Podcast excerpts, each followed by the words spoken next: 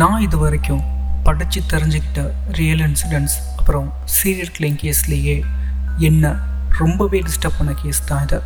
அதனால் வீடியோ ஸ்டார்டிங்லேயே சொல்லிடுறேன். மனதளவில் வீக்காக இருக்கிறவங்க இந்த வீடியோவை பார்க்க வேணாம். அப்படிப்பட்ட ஒரு கேஸ் அதுவும் நம்ம இந்தியாவில் மும்பையில் நைன்டீன் சிக்ஸ்டீஸில் நம்பவே முடியாத அளவுக்கு கொடூரமாக நாற்பத்தி ரெண்டு பேரை எந்த ஒரு காரணமே இல்லாமல் கொலை பண்ணேன். ஒரு எக்ஸ்ட்ரீம் சைக்கோப் சொல்லப்போனால் இவன் ஒரு பைத்தியக்காரன். ஒரு பைத்தியக்காரன் சீரியல் கிளர் ஆனால் என்ன நடக்கும்? அவன்தான் இந்த ராமன் ராகவ்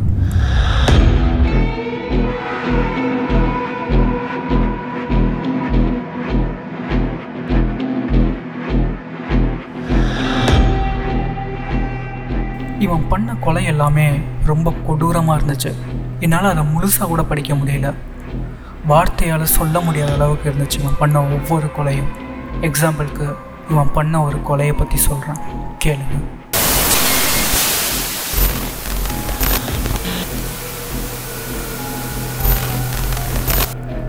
மும்பையில் நைன்டீன் சிக்ஸ்டி எயிட்டில் மும்பை டு அகமதாபாத் ஹைவே பக்கத்தில் இருக்கிற ஒரு ஸ்லம் ஏரியாவில் ஒரு பொண்ணை டார்கெட் பண்ணுறான் அதுக்கு காரணம் அந்த பொண்ணு கழுத்தில் இருந்த ஒரு செயின் தினமும் அந்த பொண்ணு தங்கியிருந்த குடிசை பக்கத்தில் இருந்த ஒரு புதரில் இருந்து அந்த பொண்ணை நோட் பண்ண ஆரம்பித்தான் அந்த பொண்ணுக்கு ஒரு கை குழந்தையும் இருக்கா.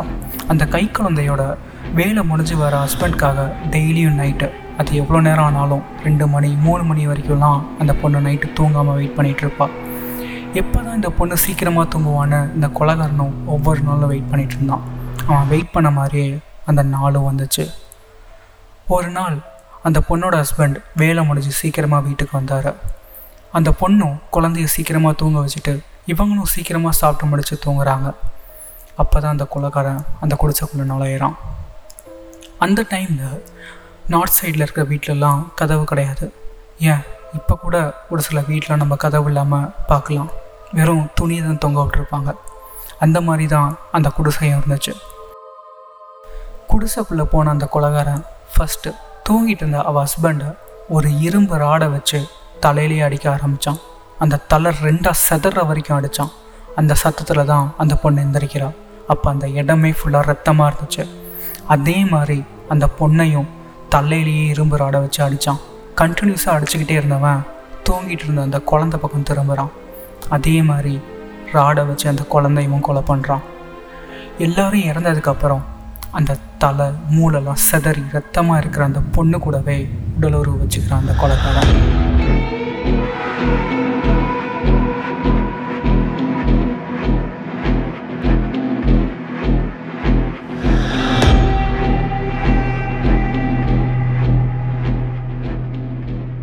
எல்லாம் முடிஞ்சு அந்த பொண்ணு கழுத்தில் இருந்த செயினையும் அங்கே இருந்த ஒரு பெயிண்ட் டப்பாவையும் தான் அங்கேருந்து எடுத்துகிட்டு போகிறான் ஆக்சுவலாக அது கோல்டு செயின் கூட இல்லை. அது கவரிங் செயின் இப்படி ஒரு பெயிண்ட் டப்பாக்கும் கவரிங் செயினுக்கும் ஒரு குடும்பத்தையே கொலை பண்ண பைத்தியக்காரன் தான் இந்த ராமன் ராகவ். ஒரு நாள் பரத்வாதன் ஒருத்தர் அவர் வீட்டுக்கு வெளியில் கைத்துக்கட்டில் தட்டில் சாப்பாடு போட்டு சாப்பிட்டுட்டு இருந்தார். அவரால் முழுசாக அந்த சாப்பாடை சாப்பிட்டு முடிக்க முடியல. அதனால் பாதி சாப்பாடை தட்டிலேயே வச்சுட்டு அதே கைத்துக்கட்டில் படுத்து தூங்கிடுறாரு.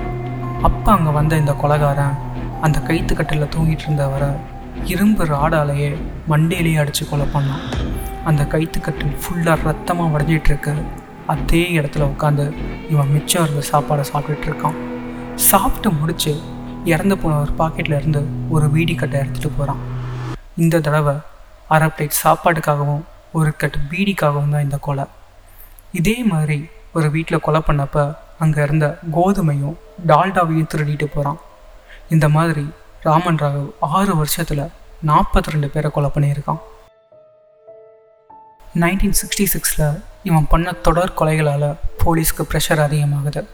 மும்பை மக்கள்லாம் நைட் டைமில் வெளியே வரவே பயப்பட ஆரம்பித்தாங்க அது மட்டும் இல்லை யாரையும் நம்பி வீட்டுக்குள்ளே விடவே பயந்தாங்க. ரோட்டில் ஒரு பிச்சைக்காரன் இருந்தால் கூட அவனை பார்த்து பயந்தாங்க. அப்படி தான் ஒரு பிச்சைக்காரனை இவன் தான் ராமன் ராகவன்னு சொல்லி அடிச்சே கொலை பண்ணாங்க மும்பை மக்கள். ஆனால் அது அவன் இல்லை. மும்பை கிழக்கு புறநகர் பகுதியில் தான் ஃபஸ்ட் டைம் போலீஸ் ராமன் ராகவை சந்தேகப்பட்டு விசாரணைக்காக பிடிக்கிறாங்க. அப்பா அவன் சொன்ன பேர் தான் ராமன் ராகவ். ஆனால் போலீஸ் விசாரிச்சுட்டு அவனை விட்டுடுறாங்க. இந்த மாதிரி பல தடவை அவனை போலீஸ் விசாரணைக்காக பிடிச்சிருக்காங்க.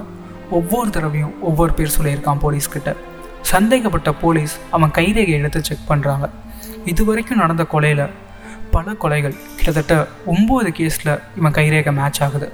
உடனே போலீஸ் அவனை அரெஸ்ட் பண்ணுறாங்க அவன்கிட்ட ஒரு டைரியும் கிடைக்கிது.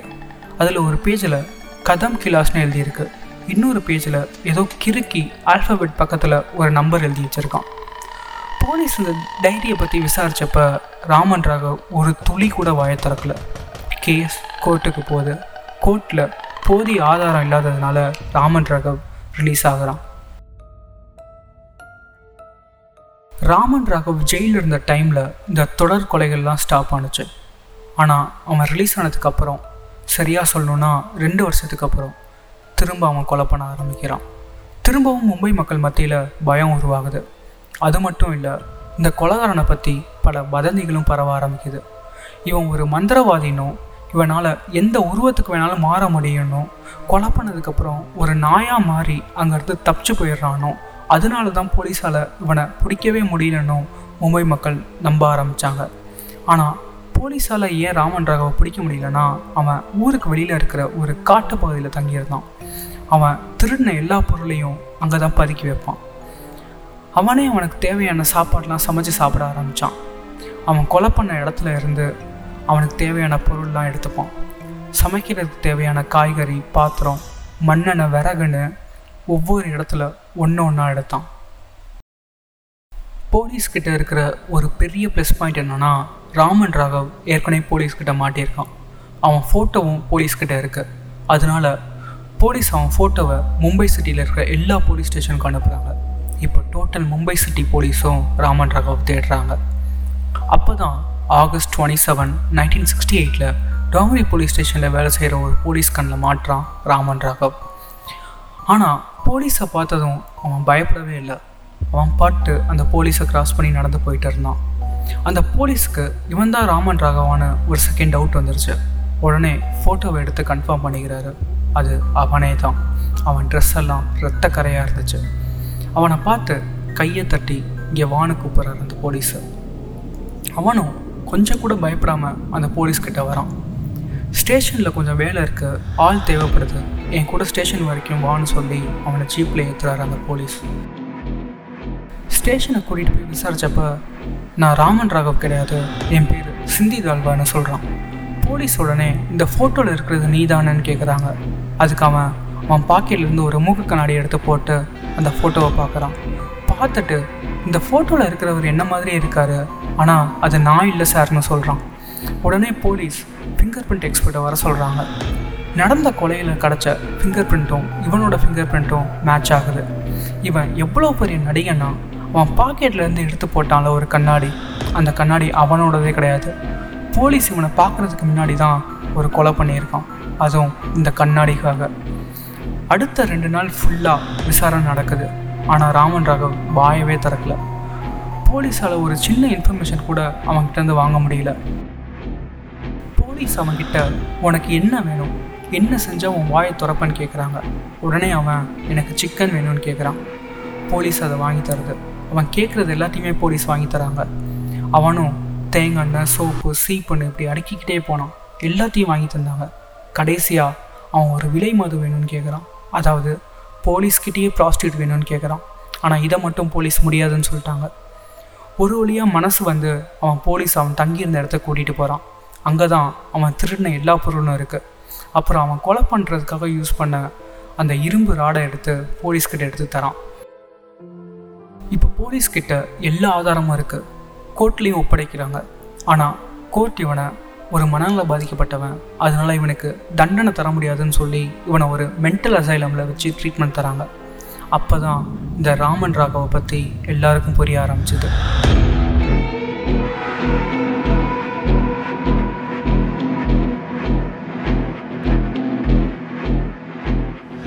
ராமன் ராகவுக்கு ஆடிட்டரி அலாசினேஷன் இருக்குது அதாவது அவன் தலையில் ஒரு விதமான குரல் கேட்டுக்கிட்டே இருக்கும்.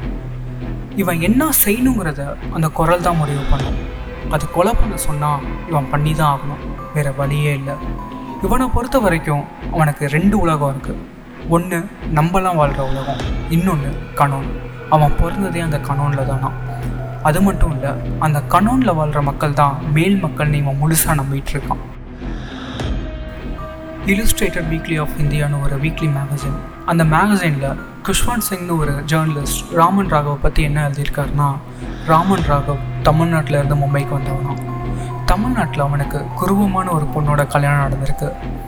அப்போவே அவனுக்கு திருட்டு பழக்கம் அதிகமாகவே இருந்துச்சு. அதனால அவன் ஒரு திருட்டு கேஸில் அரெஸ்ட் ஆகுறான். அந்த டைமில் தான் குருவமா வேறு ஒரு பையனோட உடலுறு வச்சு ஒரு குழந்தையும் பெற்றுக்கிறான் இதுதான் ராமன் ராவுக்கு ஏற்பட்ட ஃபஸ்ட் சைக்காலஜிக்கல் அட்டாக்னு சொல்கிறாரு ராமன் ராகவ் ஜெயிலில் இருந்து திரும்பி வந்தப்போ அவன் சொந்தக்காரங்க எல்லாரும் சேர்ந்து அவனுக்கு இன்னொரு கல்யாணம் செஞ்சு வைக்க ட்ரை பண்ணுறாங்க அந்த பொண்ணு யாருன்னா ஏற்கனவே கல்யாணம் ஆகி கணவனால் கைவிடப்பட்டு ஒரு குழந்தைக்கு அம்மாவான பொண்ணு. இதுதான் ராமன் ராவுக்கு ஏற்பட்ட ரெண்டாவது சைக்காலஜிக்கல் அட்டாக்னு சொல்கிறாரு அதுக்கப்புறம் தான் ராமன் ராகவ் மும்பைக்கு வரான். மும்பைக்கு வந்து கட்டட வேலையில் சேர்ந்து அங்கே அவனுக்கு ஒரு ஃப்ரெண்டும் கிடைக்கிறான்.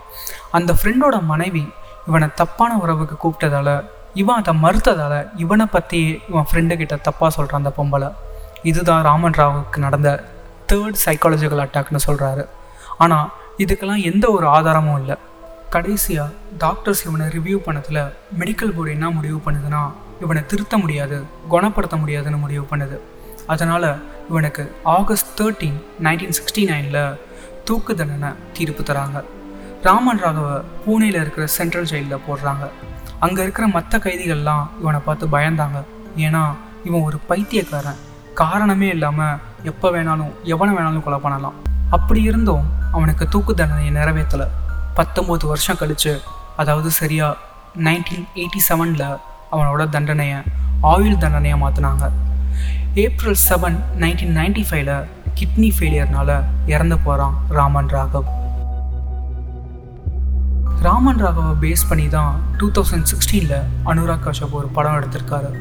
டைம் இருந்தால் போய் பாருங்கள் நெக்ஸ்ட் வீடியோவில் எதை பற்றி பேசலான்னு நீங்களே சொல்லுங்கள் அது வரைக்கும் பி சேஃப் அண்ட் ஹாப்பி